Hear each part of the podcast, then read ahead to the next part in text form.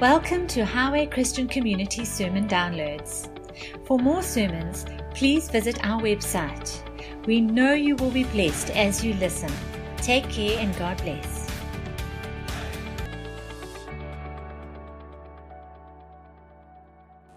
Just uh, hand the, just lend the mic to my boss? One of the main reasons I'm still alive and uh, traveling into nations because of my wife, who's not 44. We've been married 44 years. Anyway, you know that, and I keep telling you that. And something's wrong if I don't. I met her when she was 17, married her at 17 before anyone else could get hold of her. I'm a wise man. I know what I want and I get what I. No, anyway, all right. You're a very wise man. I am.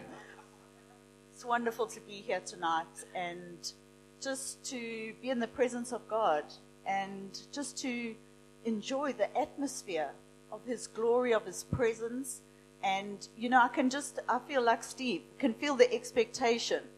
And, um, you know, atmospheres, in the at- atmosphere of God, miracles are so easy. When there's, the atmosphere is just saturated with His glory. It's like it gets heavy with His glory. And it's like we get the overflow of that, you know, just trickles onto us and overcomes us. And um, I felt that tonight, just in the praise and the worship, just uh, the atmosphere of God.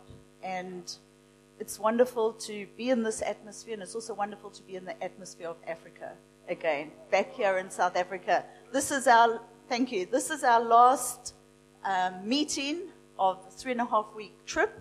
And so we are going to go out with a bang tonight, okay? We're going to just give it everything. Oh, yeah.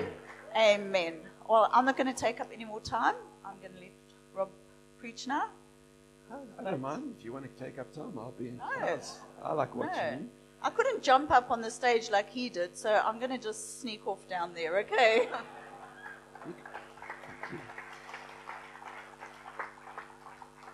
Well, good evening. So wonderful. Hey, this is a Sunday night on a long weekend, and so many people are out on a Sunday night. This is amazing. Give yourself a clap. We'll give each other. It's amazing. Sunday night after a long week of meetings. So exciting to hear about hunger. You know, in the world, you get hungry by eating, uh, by not eating. But in the kingdom, you become more hungry by tasting more of the goodness of God. The more you eat in the kingdom, the more you want to eat. And, and you don't uh, get flab, you get lean and hard and strong and loving and kind. Amen. So this has been our best trip ever to South Africa. Ever since we've been out of the country for 20, nearly 29 years, we've never had such a rich relational connection time ever in all of the 29 years we've been out of the country. And um, uh, uh, this is an extraordinary thing. We said some things from this pulpit uh, 10 years ago, stirred up all kinds of controversy and whatever. All of that has come to a place of convergence now, where God has turned it all together for good. So you were foreknown by God. He foreknew you. He had an original, perfect, beautiful version of you. And then he, and then he predestinated you. And it's still your free will and choice, but he foreknew, wrote scrolls about you, magnificent preparation for who you are in, in, in innocence and in his ideal of you. He wrote the scrolls and he predestined you. And then in the period of time, he called you, not just a calling to function as a business person or preacher or whatever. He called you into his arms. He called you into his love. He called you. And then he, then he justified you, all in a period of time, which is to declare you innocent. And then he glorified you. Now, that's not when you get to heaven. He glorified you in this time. That's a convergent period in your life where He turns all things together for good. All the bad things, all the tragedies, all the tra- uh, traumas, He turns everything around for the good because you're called according to His purpose and you love God. Now, it's not a convergence because I'm 65. It's a convergence across the planet. We're in a period of time where people for the last three years have been tested on one issue and one issue alone, and that is faithfulness to Jesus that we have no idolatry in our lives, which is not just worshiping statues, but we have competing affections for Christ. And we are not called to have competing affections for Christ. He just wants to be first because he is first. And when he is first, everything else comes first. Everything else, we're his first as well. We're, we're in the firstborn. Can you say amen? So the issue is I'm not going to betray Jesus because people betray me. I'm not going to blame God because things went badly. I'm going to lift my hands and thank Him with gratitude because no toxic seeds can grow in a grateful heart. And when you lift your hands and you praise Him, all the toxic seeds die and all the seeds of greatness germinate and blossom. So that God knew what you were going to go through in these last three years and He prepared us by grace so that in the period, we're not saying God made this happen. We know He didn't do this. He didn't do those destructive things. He's our Father. But He prepared us so that in the time we lift our hands and we thank Him and we say, Lord, you didn't do this, but I thank you. In this time, I've learned how to depend more on you and less on myself in the times of rejection, I've learned how to find my identity alone in your grace and your love for me. So that things that seem to be barriers to our destiny are not barriers to our destiny. They are bridges into our destiny where God accelerates us into convergence where Joseph comes out of prison and becomes a prime minister of Egypt and affects millions of people. God wants to promote you. He wants to lift you up by his mighty hand. Now's the convergence. Now is your due season. Come on, give him a shout and a praise. He's a faithful God. And so sometimes when you've got to break the gravitational pull of religion, you have to be a little bit radical. God didn't send John the Baptist with like a little whispering, cute, sweet prophet. He had to send a man that would announce the way. He wasn't a wilderness crying out in a voice, he was a voice crying out in a wilderness. And the longer people resist the true gospel, the, the, the more and more desperate people come when they're conditioned by the propaganda of religion. And so it gets worse and worse and worse. So eventually, when the prophets have to stand up the revolution is far more intense than it should have had to. It didn't have to be that way. But when frustration and confusion and condemnation it, it builds up, then when people want to break that gravitational pull, it's got to be a big blast to get you out. Amen. And all kinds of fur flies, and everyone thinks, wow, this is crazy. That's exactly when Jesus hit this earth with that 400 years of absence of the presence of God in Israel. He came walking in there and disturbed them. Jesus was an interrupter. Things will no longer be like this. this is my father's house, whips, kicking tables over. My father will not, my father's house will not be like this. Amen. Man, I should give you a few more gaps to shut because I know you want to shut. Come on, just give a shot. Let it out. Hey! And so 10 years go by, and, you know, all kinds of things happen. But, you know, Glenda and I have never found uh, identity in codependency. And anytime you need someone to give you a sense of value, that's an unhealthy relationship. It's codependency. And it's, it's, it's very dangerous because when it's working, you feel famous, you feel great, you feel wonderful. But when that breaks and they reject you, you're devastated, suicidal. But Jesus didn't seem to get his uh, value from codependency. He seemed to get it from his father. He said, This is my beloved son, in whom I am well pleased. And he had worked as a carpenter. He hadn't done any miracles, hadn't preached, hadn't done any kingdom spiritual things. The father loved him for who he was, not what he could do. Amen. And that's the basis for to launch out in your life. I believe in empowering grace, but I love acceptance grace. Father accepted Jesus not because of empowering grace or what Jesus had produced, he doesn't love you because you produce miracles. He doesn't love you because you've got a great, massive, big church. He doesn't love you because the car you drive. He doesn't love you for any of those things. He loves you because He pre foreknew you before time began. And He loved you in your original state. And He is not going to leave you in the perverted state that this corrupted wisdom of this world walked us with. He's going to love us back into that original version of foreknowledge until we come to a convergence and be everything He intended us to be. Come on. Say amen. And when your identity is an acceptance, approval, and sonship from the Father, then you can have the most beautiful marriage, the most beautiful relationships, because it's healthy love, healthy encouragement. It's not, uh, uh it's not, it's not needy neediness. Because your need of identity is met in God first. Woo, okay. Come on, now I'm starting to preach a little bit better than you shouting. It's been so great to preach and minister with Paul Tottle, a fellow Aussie. Um, we're Aussie, we're Afro Aussie Asians. And uh, I think he's an Aussie Afro because he loves this country so much. And what an amazing time. What do we do? Thank you, Craig. I said once that if Steve Wheeler was a woman, I probably could have married him. You, you're getting close to that category. Thank you. You just gave me a man crush there. Thank you for doing that, Craig.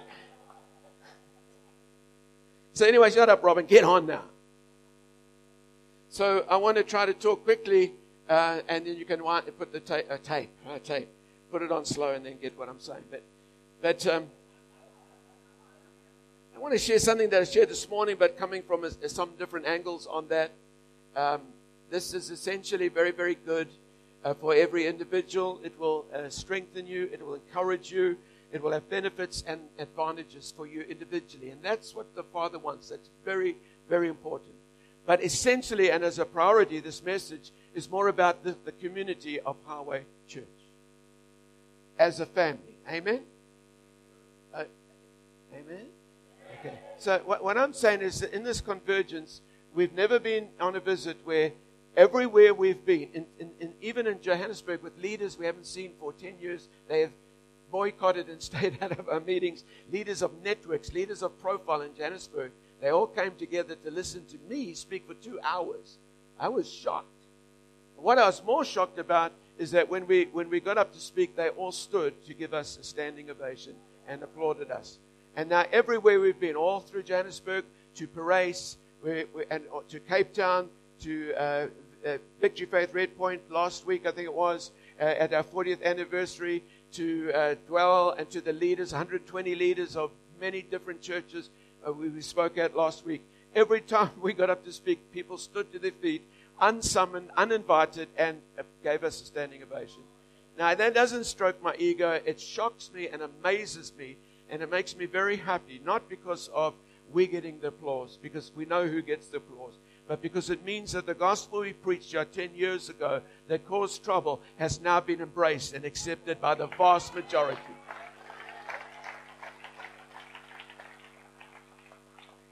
And so I want to talk about, about how church is to be covered with the glory. We are called to be a radiant, glorious church. And I want to talk about, very quickly, let me introduce the difference between the anointing and the glory. Three differences between anointing and glory. Number one, the anointing is God's actions on men and women. The anointing is God's empowering, energizes, and enables us to do things. The glory is not what God does, the glory is who God is. Okay. Secondly, the, the anointing enables human beings, the glory disables human beings.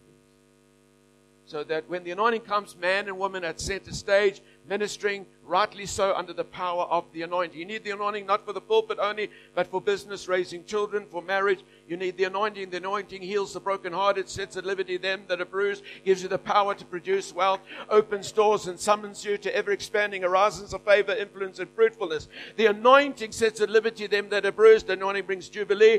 The anointing brings rest. The anointing gives you beauty instead of ashes. The anointing takes away the spirit of heaviness, gives you the oil of gladness and the garment of praise. The anointing does all of these things. That's what the anointing does. But the anointing is not a Sunday sedative for narcissistic, obsessed Christians who are just about themselves. The anointing is, it goes on there in Isaiah 61. It says, it says, so that he anoints you, anoints you, anoints you, anoints you, so that you can be the planting of the Lord, stable Christians, not tossed to and fro by every wind of doctrine, the planting of the Lord, uh, the, the establishing as oaks of righteousness to display the splendor of God. The next verse says, so that you can build up the broken walls and restore the fallen cities that have been broken through the generations. The anointing is not a Sunday sedative to make self-centered Christians a little bit happy. It is there to establish you as the planting of the Lord, the oaks of righteousness that hold your ground, hold your territory against predators and parasites. And you stand and you hold your ground. If you don't, someone else is going to run. Amen? In special forces training, it wasn't how fit you were. It was about what they took us through in Diskobolos Kimberley for nine months of intensive training. It wasn't about your fitness. It was your capacity to think of your mates, to think of your comrades. You do not sleep on duty when you are on guard duty. When they fall, you pick them up. It's not the one who can run faster or do things better. It's how you work together as a united force. And it took me a long time as an individual to work out special force training is to make you feel like you're going to die before you actually get into Angola. Because what it's all about is wearing down our pride and independence and radical self-centered individuality. To see we're a body that affects each other. Come on, can you say amen? So the anointing empowers you. It's the actions of God on man. But the glory is who God is. The anointing, uh, the anointing enables you and the anointing disables you. So when the glory comes, God takes center stage. And the greatest miracles happen. The greatest signs and wonders. Because it's His goodness manifesting. We have seen amazing healings, miracles, but the greatest is in the glory. And thirdly, the anointing. Man, this could be the end of the sermon. No. But the, the anointing the anointing is lo- localized over you. So if you want the anointing to go to that side of the room, you've got to go walk over there. If you want to witness to someone, you have to go to them because the anointing is localized. And we need to witness in the anointing. We need to preach in the anointing. We sh- share the gospel in the anointing. But God wants to use the anointing to consecrate the church to go into the realm of the glory because the glory is not localized. When the glory comes over a church, it begins to pervade over the entire city and change the way people think in that city. Can you say amen? Saul of Tarsus was an angry man breathing out threats and wanting to kill more Christians in Damascus. And he didn't meet a man with a Bible tract standing there in the anointing to preach the gospel. He ran into the glory, into a bright light, which is the glory. And he heard the voice of God and he went down a hateful man and got up a champion of grace because in the glory our lives are transformed in acceleration. So the whole purpose of the true gospel is to bring an increasing glory that never fades away. So we're going to look here at the way to have ever increasing glory is to stick with the truth of the gospel and never give up on it. It is amazing to me how people can be bored with the gospel. The gospel is not just for people to get saved. The gospel is to empower us to walk in an ever increasing glory. It saves people, but it also saves the church from programs and institutionalism and an absence of the presence of God. Amen? So, I've said it here a thousand times before. If you climb a spiral staircase, every time you come back to the same view. How boring. The same view. It's not boring because every time you come back to that same view, it's a higher view, it's a clearer view, it's a further view. And the clearer the gospel is, the greater the power of the glory of God is.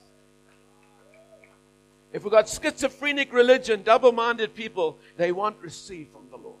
You've got to understand there's a covenant of glory and there's an old covenant of fading glory. And God's opinion of the new of the old covenant, the law covenant, is it's a weak and useless covenant. Say that out aloud. Weak and useless. Now, my, my mother didn't train a fool. I'm not going to invest my life into something weak and useless. You're shocked. You're saying, how can the old covenant law be weak and useless? I didn't say that. God said that. That's God's opinion about the law covenant. Let's have a quick look. Let's stay with scripture. Hebrews chapter 7, verse 18 and 19. Let's read it out. Man, the guys the other at the conference were frightening me. They're reading scripture so loud. We read the scripture in Hong Kong in Cantonese and English. And uh, so I, I'm going to do the Cantonese after this. Okay. No. Okay, read it out loudly. One, two, three, go. On the one hand, a former commandment is set aside because its weakness and uselessness. For the law made nothing perfect, but on the other hand, a better hope is introduced by which we draw near to God. Weak and useless covenant. Some people are still mixing it up with the new covenant. It's something weak and useless. That just makes people confused. So go to uh, Hebrews 8, verse 6.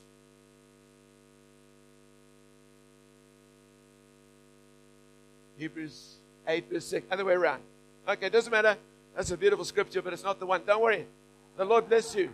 The Lord bless you. The Bible says that we have a better covenant based on better promises because we have a superior, superior high priest. Now, why is the old covenant weak and useless? Is the law bad? The law's not bad. The law is holy. The law is designed to make you feel bankrupt, crush you, kill you, murder you, not murder you, thrash the living daylights of your pride and your arrogance.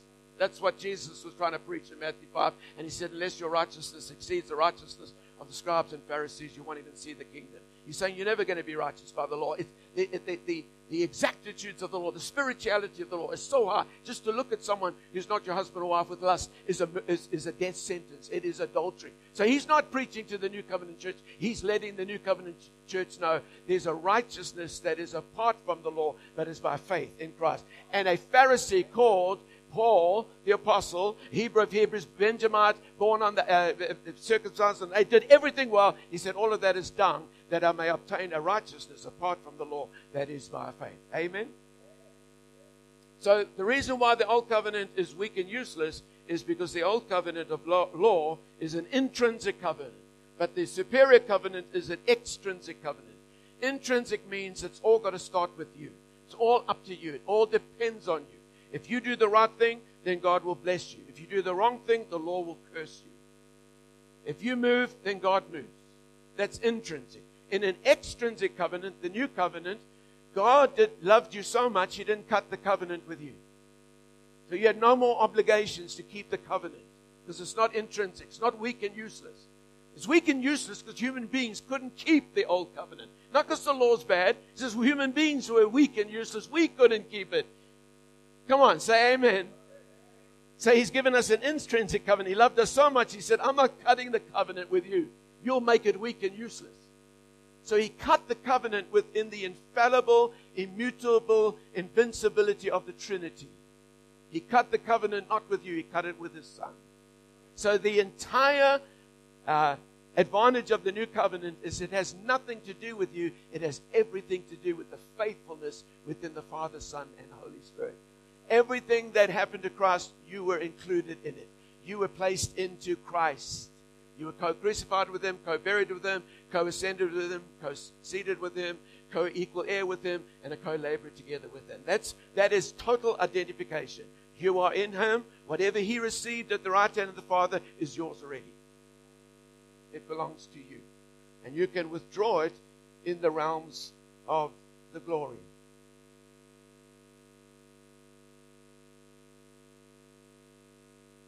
The key will just click in in a moment. The key to the new covenant is the gift of righteousness. See, listen, if you believe this covenant, this is what happens when people put faith in the true gospel. What happens is there are three automatic fruits that will just spontaneously erupt. It's been working in Glenda my life for 42 years. So we, we can say, I'm not arrogant about this, but we haven't backslidden uh, for 42 years from the day we got saved. We haven't backslidden. We haven't got angry with the church. We haven't burned out. We haven't had a breakdown. We haven't smashed our marriage, crushed everything. We, just not because we're strong. We're actually weak. I'm the weakest man yeah, and I'm not exaggerating. How do you know, Rob? I know me. You say, well, you don't know me. I know, but let's not compete. Who's the weakest? Because that would be ungodly.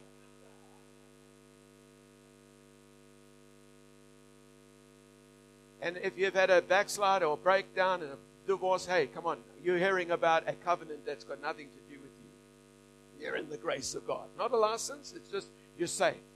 Can you say amen? So when you believe this gospel, it will produce automatic fruit. It's spontaneous. It'll just, it'll just come out of you. You don't even have to try. It's just part of it.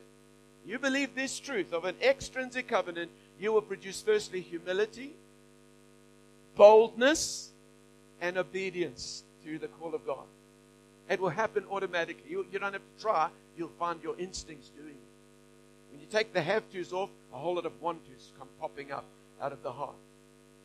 The unbelief in this gospel, a false gospel, Paul says there's no such thing as a false gospel. He said, You're so quickly turning from the gospel that I've preached to you. He said, uh, uh, But you're turning to another gospel, which is no gospel at all. It's not an inadequate gospel. It's not a full gospel. That means you could have a half gospel. There's either the gospel that God preached to Abraham, or there's no gospel at all. And If you add one Lord to the gospel, it is no gospel at all. And so, if you have unbelief in this gospel, you'll have three fruits. It's, it's, a, it's a proven fact. You can observe it. You'll have fear. I'm not talking about moments of fear, I mean a lifestyle of fear. Hey, I get afraid sometimes. I get afraid of Glenda sometimes. I've never committed adultery for the fear of the Lord and the fear of Glenda. God gave David an option. You, you want to be judged by the people or by me? He said, by you. So if your unbelief in this gospel will produce fear, it will produce pride, and it will produce rebellion, which witchcraft. And I don't care what people tell me they believe. I just look at the fruits of their life now. Not the fruits over an hour or a day or a week, but over months. You know, don't look at me when I'm in a traffic jam because I feel like the devil's uh, making every traffic light red for me, and I don't even feel saved in the traffic in Hong Kong. So don't look at me in a, in a cameo snapshot, but look at people's life with some history, okay? For, uh, traverse for a little while. But I, am watching in, in that, this is not judgmental, it's an observation. As you just have to look at the theology coming out on Facebook. People have done nothing, people have rebelled, they're lazy, they don't give generously, they're selfish, they don't go to church anymore, they don't honor authority of people in the kingdom. It's a travesty of the kingdom. It's not the kingdom, it's a Gnostic pseudo uh, grace Pharisees. That's what it is. And they are literally demonized and oppressed by spirits of witchcraft. They have unbelief in the true gospel. And they are spouting their vomit over all kinds of, but just look at their lives. Where's the fruit? I don't, I don't care what they say. They believe that everyone's going to heaven. No, everyone's not going to heaven. You die outside of Christ, you're lost for all eternity. The new covenant is clear on that. It's like people are just sucking in. If something sounds flowery and beautiful, oh, that must be God. No, maybe it should be scripture first. In context. All other ground is sinking sand. So I want to leave that alone now, but I can just tell you, you can see, you can see fear, pride, and rebellion in many people calling themselves Christians because they do not believe in an extrinsic covenant. They do not believe in the new covenant. They're still under the law and they think they're under grace. Because I can tell you, you cannot get free from the law unless you put faith in this gospel. That's what Galatians 3:21 says. It says, "Until this faith was revealed, we were locked up as prisoners under the law." You were locked up as prisoners under the law until faith was. Says, before this faith came, we were prisoners locked up under the law until faith was revealed. Then this one verse, go to the 23rd verse. It says, Now that faith has come, we are no longer under the supervision of the law. So if people haven't released faith in this gospel, they are still under the law, the law stirring up sin in them. They've got unbelief and they're living in fear, rebellion, and pride. When you believe this gospel, produce humility, longevity, and obedience and boldness in your life. And you'll be ever fresh in the power. Because I don't just preach this gospel, I feed on it every single day, more than you realize I have to. So, oh, Lord, help me. Okay. Help me. Uh, you guys are doing well, better than me at the moment. Do not give sympathy to people that are warped. Do not allow them to drain you and distract you. Just because you walk in love does not mean to say you can embrace the satanic ambushes of witchcraft. The people that are mocking you for being faithful to Jesus, mocking you because you're loyal to a local church, mocking you because you actually study the Word of God, mocking you because you pray, mocking you because you tithe and give generous offerings into the local church, mocking you because you make sacrifices out of the honor to your King, not because you have to, because you're captured by Him. You're totally, I'm, in, I'm totally in love with Jesus. He's completely captured me. It's much more than a man crush. I'm totally enamored with Him.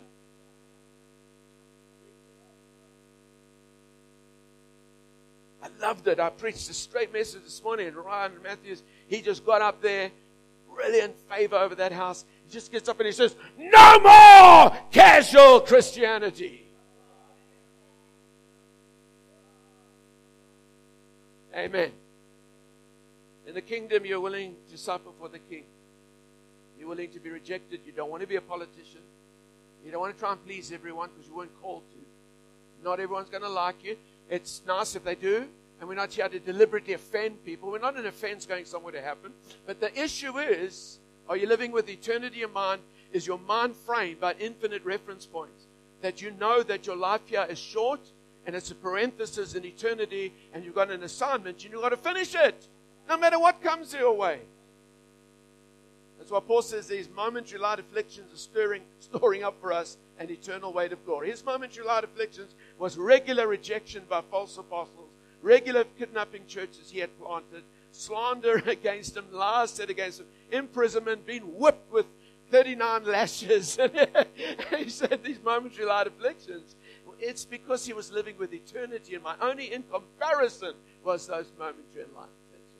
You put two apostles together, Paul and Silas in a prison with their backs bleeding. Big mistake. You should have separated them, but you put them together. They came into agreement. And instead of complaining and saying, I'm not going to Highway Community Church anymore, Steve promised us, tiptoe through the tulips, everything will be so sweet and nice, and now I'm getting whipped for the gospel, I'm suffering hardships and difficulties. Hey, this gospel's a lie. That's unbelief in the real gospel. This gospel doesn't promise us like everything's going to be fine. In fact, it does promise us that everything will not be fine. So when you know it won't be fine, you're ready for it when it comes. You're not believing for it, you just know how to deal with it because S happens.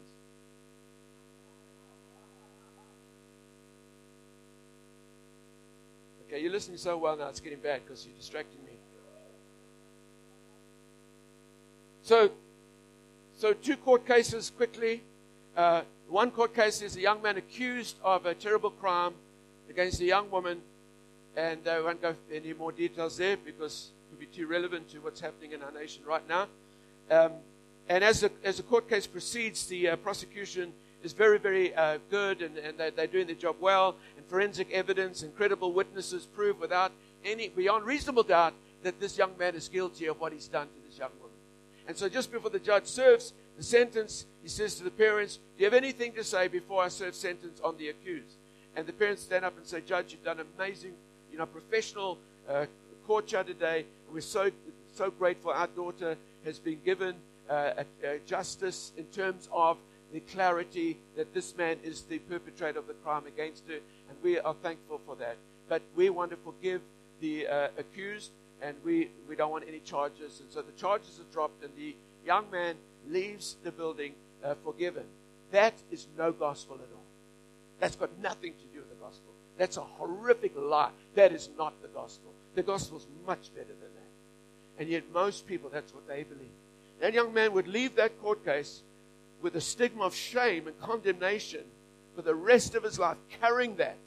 And friends, the problem with that is, is that law and condemnation uh, connect our sin and failures to our identity. Law and condemnation connect our sin and failures and mistakes to our identity, and you cannot manifest more than what you truly believe you are. You can, if you truly have, uh, truly believe your identity is connected to condemnation, you cannot manifest the glory.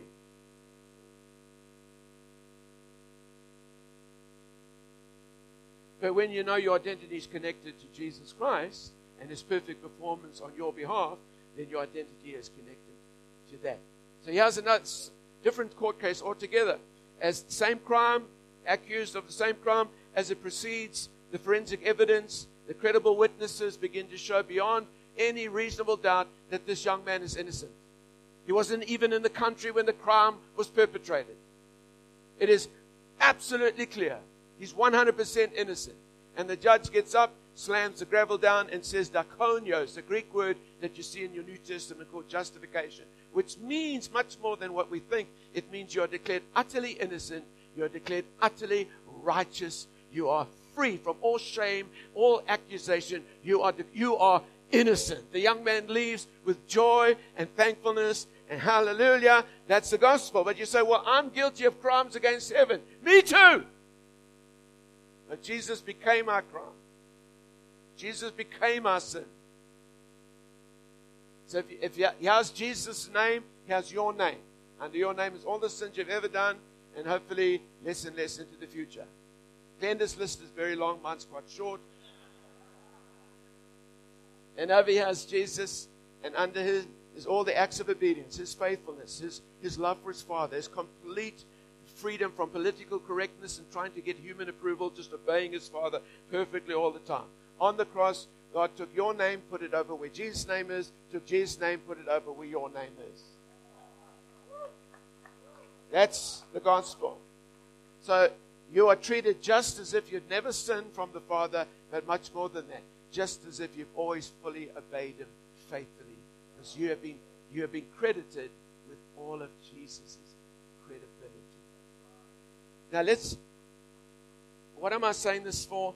I'm saying this because uh, I don't have time to explain what I'm trying to say. I don't want to mess with your heads too late, I'm saying this because what I said this morning is that we're at a threshold, we're at a convergence point. And when there's a threshold, there's a bump in the road. And if we've been carrying wrong patterns to restore the glory, the bump will expose the fraudulency. And so this convergence time is the most exciting time, but it's the most debilitating time if we don't get a pure pattern from heaven about how to restore the full glory of the new covenant to the new covenant. So that it permeates through South Africa and like it did through Wales for three years. And we are not going to go back. Wales, after three years, I mean, the stories are awesome, but they went back to strange teachings and it just stopped the glory. And, but, but what happens? Crime rates went down. I mean, that's just too good to, too much to say. But when the glory permeates through a, a city, you'll see the crime rates go up, the economics go up, uh, uh, righteous government, people that are corrupt getting thrown out of government, exposed, put in jail, justice done.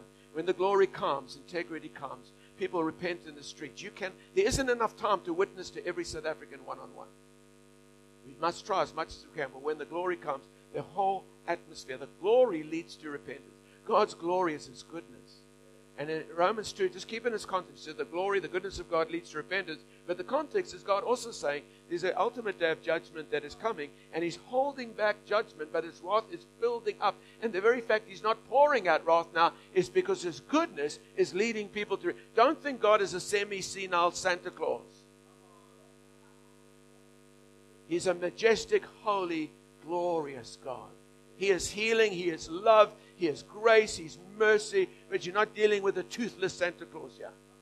You're dealing with the creator of the heavens and the earth who loves us and wants to be our friend. But there should be a reverential awe about who this God is. Ben, I don't know the point I'm trying to make here. Just remind me. What was I saying? You'll know. You're sleepy, aren't you? uh, it's a thresholds and it's bringing the glory back. So we know that the Ark of the Covenant was the furniture that the weight of the glory could rest on permanently. The glory didn't have to leave because the law was put into the box. Boom! And they covered the law up, the, the ministry of death on tablets of stone. Boom, they covered it up. And that on that mercy seat, the glory was there 24 7. And then they lost the ark because they treated it like a magic charm and it went into the Philistines, and then it smashed Dagon, their, their demon god, and all, and gave uh, hemorrhoids to all the priests of Dagon. Beautiful, love it. And then um, And we have people in Hong Kong coming regularly to us asking us to break their idols because they say to us, We hear the glory presence of the living God come to every Sunday. So we came here and we realized it's true. We felt invisible something in this room that was so awesome. We didn't even, never knew what the. I said, That's the glory of God. They said, Will you break our idols? I said, Yes, I'll smash them, but you receive Jesus first. And they received you. When the glory pervades, you, you might see some shaking going on in your city because God will stir up all the hidden things and bring them out into the open to expose them. Amen. Listen, the church cannot go beyond their exposure to the glory. When Moses went up on the mountain, he was in the glory, and God had wanted all of Israel to go up, but they didn't want to go up. They wanted a priest, they didn't want to pay for their priest, so they could live with distraction, ungodly lives, and come and pretend, play, play intimacy with God on Sunday morning, and work their worship team out of their minds. So they, Moses in the glory, 40 days, face is shining. Comes down, and Israel's been in the flesh for 40 days, and they're worshipping a golden calf, and they're running around naked. As you do. And so 3,000 get killed on the day the law arrived. And on the day grace came, on Pentecost day, 3,000 got saved. So once death, once life. But Israel could go, could, no, could go no further than their level of exposure to the glory. And the church, when exposed to the glory in an ever increasing way, the church will radically affect the values of the world around it, and the world around it will begin to adopt and embrace our vision of heaven and our eternal values and our reference to eternal truth. But when we lack the glory, when we're not covered in the glory of God as a church, the world around us it uh, invites us in and is enticing and seductive, and we end up corrupted by the wisdom of this age. And we begin to take on the values of this world, and we cannot therefore be transformed in our thinking because we now conform to the pattern of this world. Therefore, we can't prove what is God's perfect, pleasing, and perfect will. And so the church is a religious club slapped on the on the backside and patronized by the world. Do your little religious thing. No. We, when we come together, they, we need to carry the glory into this house. Because what they did is they put the, uh, the glory on the cart and they expected two people, Ahia and Uzzah. These charismatic guys could lead Israel into the mega church. If, if it's based on one or two people, it's finished. Because as it hit the threshold, as it hit the convergence, the bump came and the ark was unsteady. And Uzzah stuck his hand out like God needs help from us. And he died. And, and, David got angry and confused and afraid, searched the scriptures. Didn't read Facebook. Searched the scriptures, and the pattern was the glory can only come back to Israel carried on the shoulders of the priests. and every priest. How many of you believe every one of you are a royal priest? You're not, you're not paying, and, and you heard it this morning from Gavin. Amen. You're not paying your club dues for them to work their backsides off. We all are called to carry the glory in. When we come in on a Sunday morning, everyone carries the glory into the house. So we start in the glory. It's not, oh, well, I've had such a bad week. I'm just going to go there. I hope someone just blesses me and helps me. And if they don't, I'm going to go find another church. Well, help yourself to that other church, you ugly thing.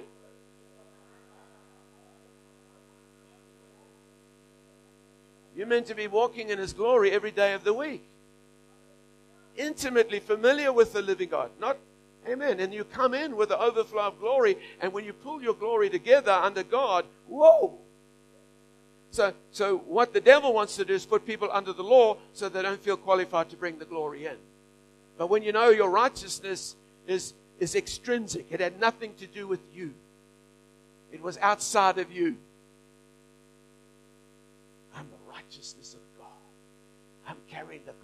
Man.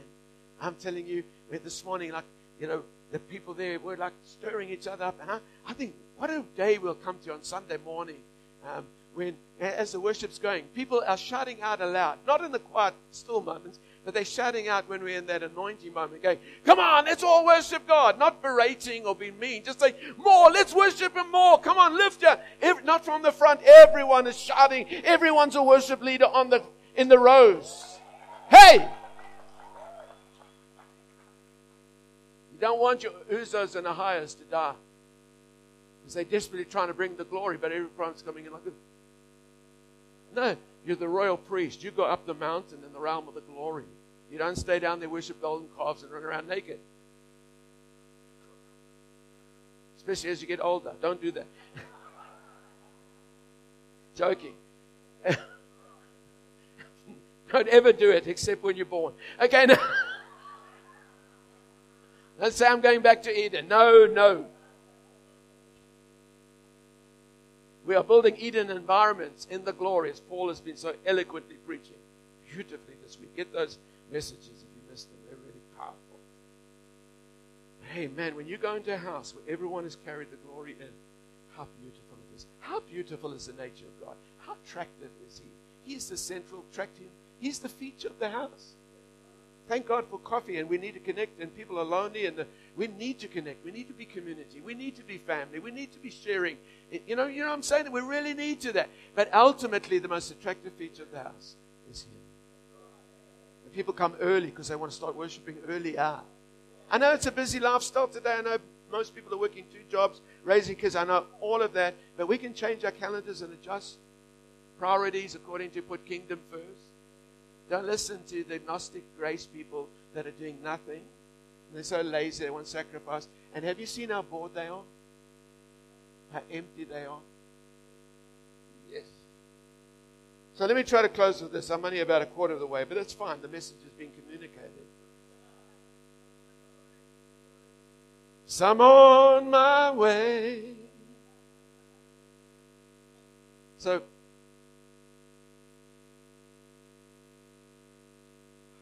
Zavandi Mahatma Gandhi.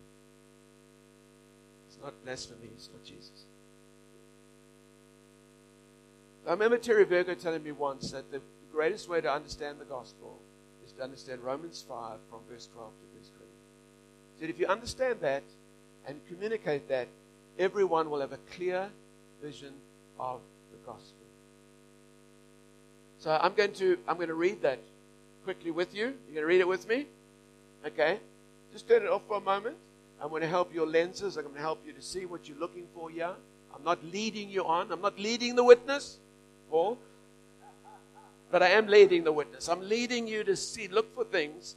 It's look at the, the phrase one man, one man, one man, one man, one man is repeated over and over again. And with the one man, it says the other one man is a pattern to come of this one man, and this one man is a greater pattern to come than this one man.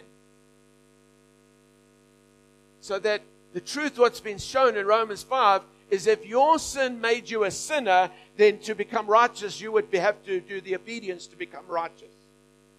But I'll say that again. If your sin made you dead, if your sin killed you, if your sin made you a sinner, then you would have to do the obedient thing to be made righteous. But if one man brought death to you, his sin made you a sinner, the one man's sin made you a sinner, then one man's obedience can make you the righteousness of God in Christ.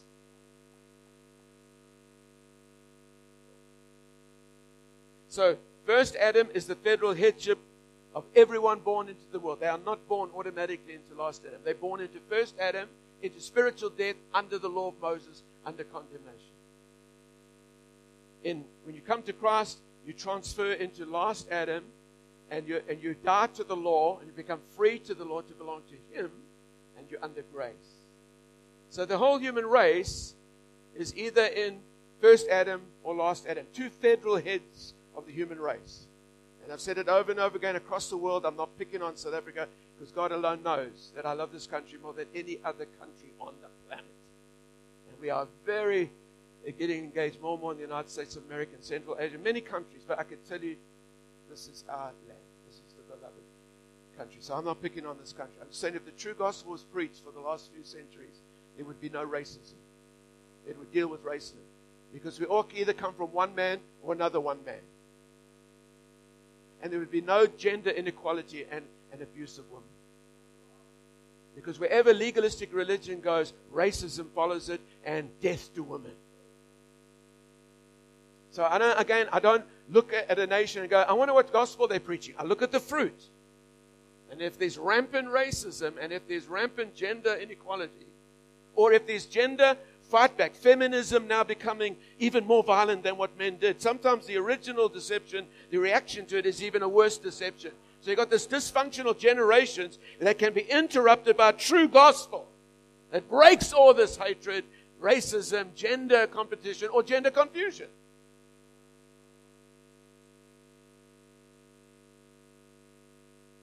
So let's read it. Let's read the scriptures. How many want to read the scriptures? Okay, let's read. One, two, three, go. Therefore, just as sin came into the world through the one man, and death through sin, and so death spread to all men because all sinned. For sin indeed was in the world before the law was given, but sin is not counted where there is no law. Nevertheless, yet death reigned from Adam to Moses, even over those whose sinning was not like the transgression of Adam, who was a type of the one who was to come. But the free gift is not like the trespass, for if many died through the one man's trespass, say it again, for the many died through one man's trespass, much more have the grace of God and the free gift by the grace of that one man, Jesus Christ, be abounded for many. And the free gift is not like the result of that one man's sin. For the judgment following one trespass brought condemnation, but the free gift following many trespasses brought ju- innocence, diakonio, righteousness. If because of one man's trespass death reigned through that one man, much more will those who receive the abundance of grace say receive. Didn't say reward, receive the abundance of grace and the reward. No, the free gift of righteousness reign in life through the one man, Jesus Christ reign in South Africa, rule in South Africa through the true gospel. Therefore, as one trespass led to condemnation for all men, one trespass led to condemnation for all men. It was my sin that made me condemned. No, it was Adam's sin that condemned you.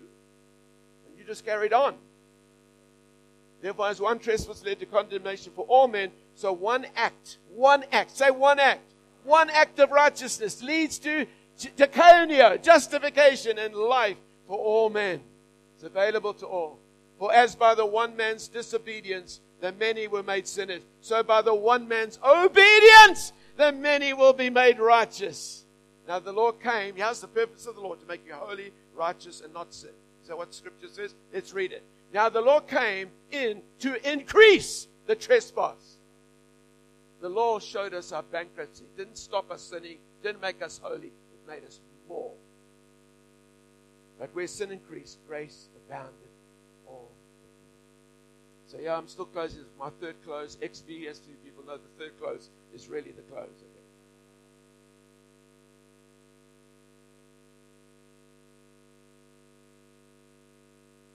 So let me state the obvious again.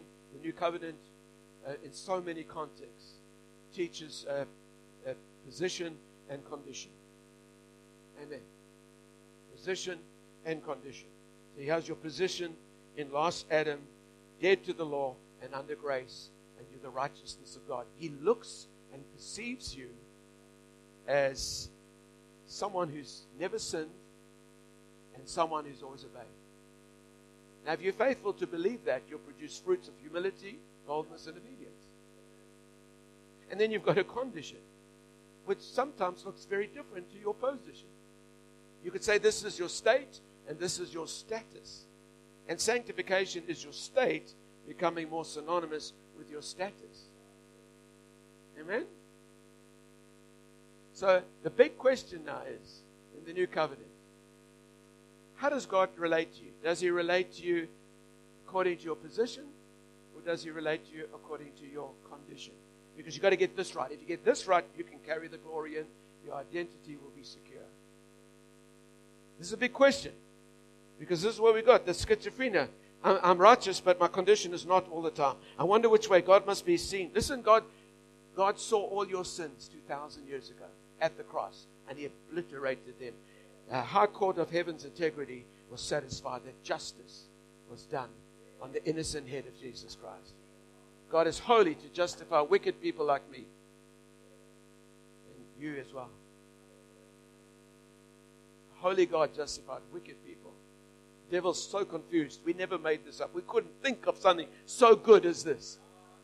And it's so wrong that so many, the majority of Christians, are deprived of this. They, they really believe their father is relating to them on the basis of their condition. And It is so false. It's such heresy. He only relates to you according to your position. Now, as a husband, if my condition's getting out of control, Glenn has got to do something about it on a horizontal level. And then we've got to do something about probable causes. But this is, don't, don't confuse truth though, because this is a different subject, how to bring divine order and de- deal with discipline issues. But it has to be done redemptively. Amen? But God does never, ever in the new covenant relate to you on the basis of your state or your condition. He is always relating to you on the basis of your position.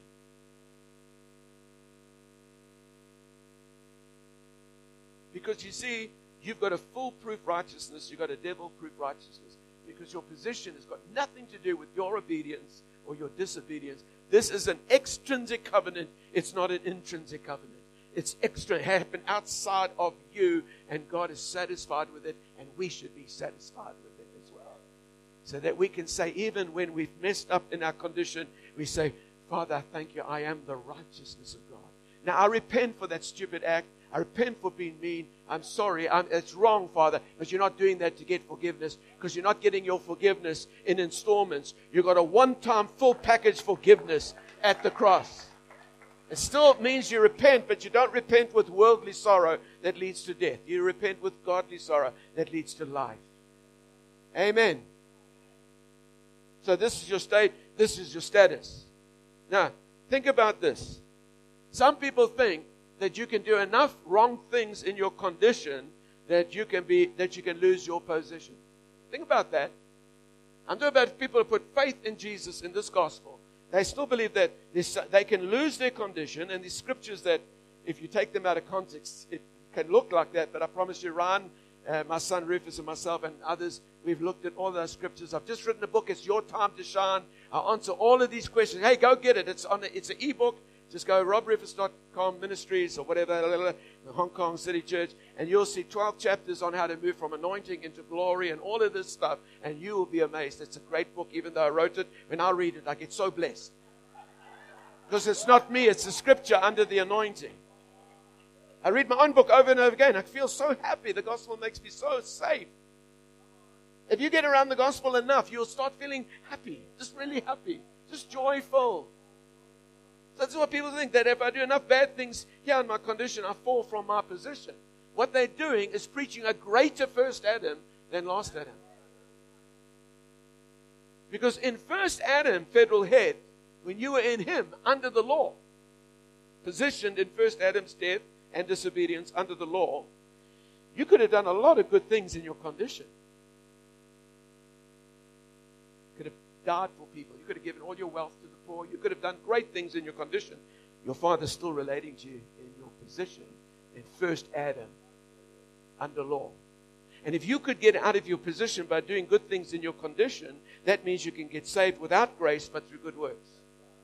So if you can fall out of your position in last Adam and go because you do bad things in your condition, you're preaching a stronger last Adam. I mean, a stronger first Adam than last Adam. Now, what I've just said may freak the devil out and freak religion out. But I have preached self evident truth in its context.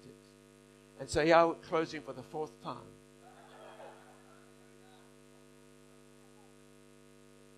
The, the increase of the glory should be ever increasing. The church should never, ever have to go and have a revival again. Because it's an ever increasing glory. We're always going back to revival. They say, too much sin came into our condition. No, revival starts when there's a lot of sin. It's glory increases when we believe the true gospel. Not, oh, we're a grace church. So stop those tags. We're not grace churches. We believe in the gospel. We're the church. We believe in the gospel Paul preached. The gospel of the kingdom. The gospel of the kingdom. Not the gospel of I do my own thing is a kingdom. There's a dominion of a king who loves us and gave us the gospel of the kingdom. Citizens of the kingdom first before citizens of any other land. So, the optics of this is that if you, if you choose to go into unbelief and go back under the law, you do not lose, you do not lose your position. But the problem with that is now you are forcing God to have to look at you through the optics of the law because that's what you want to in your unbelief. So he starts looking at you through the optics of the law, not just the Ten Commandments like we think they are, the true spirituality of the law that has got exactitudes.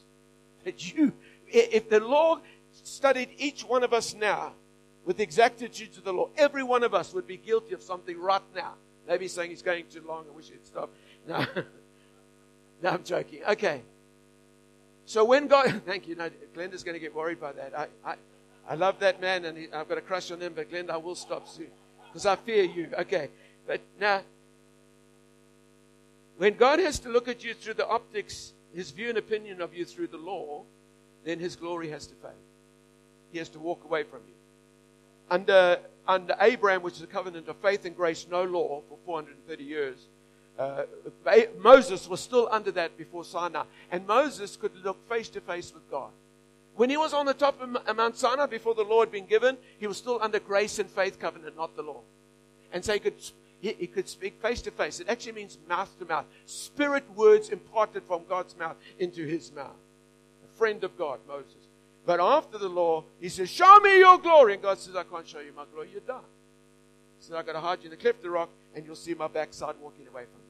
My hind parts. Which means, under the law, God's glory is always having to walk away from you. it's a fading glory.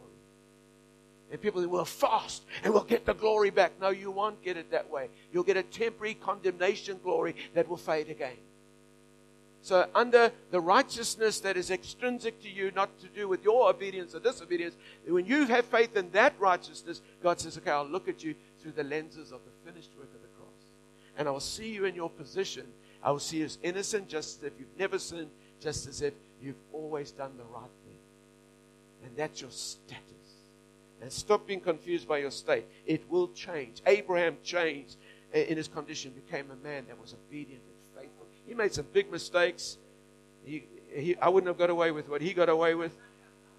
But even when he did that, God didn't, God didn't re- rebuke Abraham, he rebuked the Pharaoh because he's treating Abraham as righteous and innocent. So Abraham couldn't make a mistake. He just came out with gold and silver. And he, and he lied, friends. I mean, that's not licensing lies because he stayed in his position and he was a man of faith. And those who have faith are blessed along with Abraham, the man of faith. There's great wealth in this gospel to be a blessing to nations.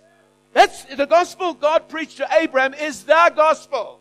Paul says that. God preached the gospel in advance to Abraham. The gospel isn't your sins are just forgiven. The gospel is you are righteous without the law. The gospel is I empower you to bless nations. I empower you to make your name great. I empower to make Highway Community Church's name great. I empower you to bless you, to capacitate you to be a blessing to nations. And you live for the nations, not for yourself. And I, and if people curse you, the curse will bounce right off you and go straight back to them. And the, those that bless you are blessed. That's the gospel. And God swore an oath. I bless the seed of Abraham. He wasn't talking about Israel, he's talking about you. And Galatians 3:16 says, God did not speak to plural seed, but to singular seed, which is Christ. And we think, oh, it's all about Christ. But then in verse 28 and 29, he says there's no male nor female, no, no gender problems, no Jew nor Greek, no racial problems, but all are one in Christ. For if, verse 29, for if you belong to Christ, then you are Abraham's seed and an heir according to the oath, the promise. What is the promise of the gospel? Righteousness, peace, joy, humility, obedience, boldness, a capacity to bless from this house increasing nations, that the people who are under that oath of blessing, the seed of Abraham, we can stop the child sex trafficking. We can stop human trafficking. I'll speak to governors in White House. When I was in in Washington, I met that worked with the corridors of power of believers that are in high places, and our collaboration includes the most amazing men and women that are involved. We've got uh, so many people I'd like to talk about. We, we, we are the church, but actually, the preachers, we have a small part. That's what we do. We empower God's people, but we have a small part. Most of you, all of you, you've got the main feature. You're out there in the world. You've got the main thing ingenuity, creativity, inventions to upgrade human life to affect governments, to affect economies. The blessing doesn't say, I'm just forgiven, a forgiven sinner, hallelujah. Saved by grace, and I'm still a sinner. No, what is, that's no gospel at all. And the fruit of that gospel has caused so much tragedy, travesty, and trauma on this planet. It's a false gospel. It's no gospel at all. It dresses up, but it's, it's horrible. God looks at you through the optics of the finished work of the Son. He sees you in the perfect version that He foreknew you before time began. And He loves you. You think, well, my behavior is not good enough. But you're not in an intrinsic covenant. You are in an extrinsic covenant. And so when He sees you through the optics of the finished work of the cross, He says, put more glory on them. Put more glory on them. And then all the highway community people who are already doing this, but they will increase in the understanding and the capacity of this. They will carry the glory in on their shoulders every Sunday morning. And Eden like atmospheres will manifest here, collate and collide, and there'll be a pervading influence further because the anointing is local, but the glory is pervasive. Let's read that scripture as these guys are getting ready. Go to 2 Corinthians chapter 3, and let's read it from verse 7. Now, read this with a quieter but more gentle voice and just, just read the self evidence of this truth. Okay? One, two, three, go. Now, if the ministry of death, carved in letters on stone, came with such glory that the Israelites could not gaze on Moses' face because of its glory, which was being brought to an end, will not the ministry of the Spirit have even more glory? For if there was glory in the ministry of condemnation, the ministry of righteousness must far exceed it in. Indeed, in this case, what once had glory has come, has come to have no glory at all because of the glory that surpasses it. For if what was being brought to an end came with glory, much more will what is permanent have glory. Since we have such a hope, we are very bold. What's one of the fruits of believing this gospel? Boldness. Boldness before the throne of grace. Just lift your hands when you're sitting there and just thank you for the gospel. Thank you for Jesus. Father, if it be possible, let this cup pass from me. Nevertheless, not my will be done, but your will be done. I'm going through with this, Father. For the joy set before me, I'll endure the cross, the scorn, the shame. Being that subject to the hands of evil men, I'll endure it for a bride that I'll cover in my glory. And she will affect the very atmosphere of nations by the gospel God preached to Abraham in advance. Father, we thank you that we never want to become arrogant or prideful and think we really know everything about the gospel. Lord, we know that until we've seen the full fruit of the gospel, we still have a process of understanding and a need for greater clarity and revelation. We know this gospel can produce blind eyes opening, deaf ears. We know this gospel can produce supernatural provision and resources and opportunities and favor. We know this gospel can break the epidemic of mental illness and the terrible feelings of depression that is in our society because of rejection and fear and codependencies and trying to find their value from other people's approval.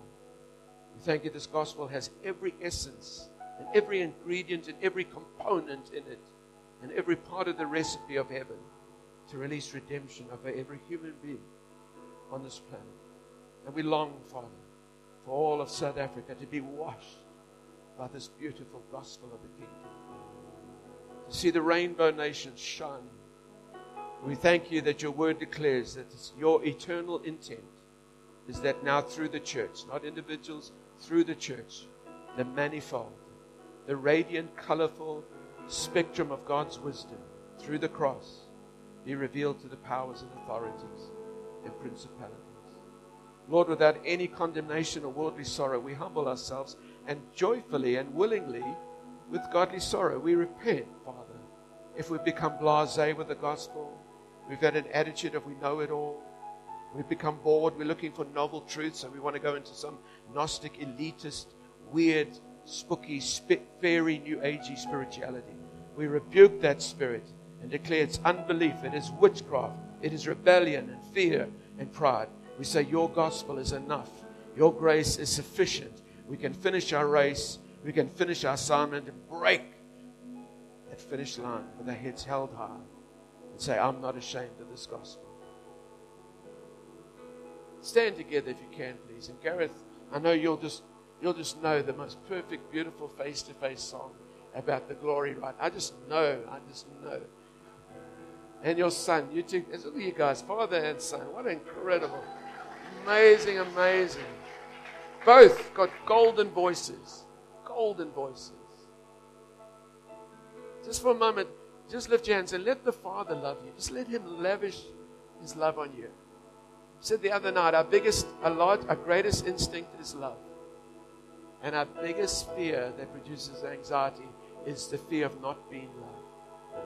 But when you know the gospel, it's impossible to not experience the Father's love. Father, I ask in the name of Jesus, by the Holy Spirit's presence and power, would you wrap the arms of Jesus over every man and woman, every brother and sister in this place? And if there's someone who's never been born again, never received Christ into their life, thank you they've heard the gospel tonight, the good news. And if you want to be saved tonight, just say, Jesus, come into my life. I confess you as my Lord. I believe in my heart that you made righteousness available to me. And with my heart, I believe unto righteousness as a gift. And with my mouth, I agree. If that's you tonight, just say that quietly where you are. Receive Jesus.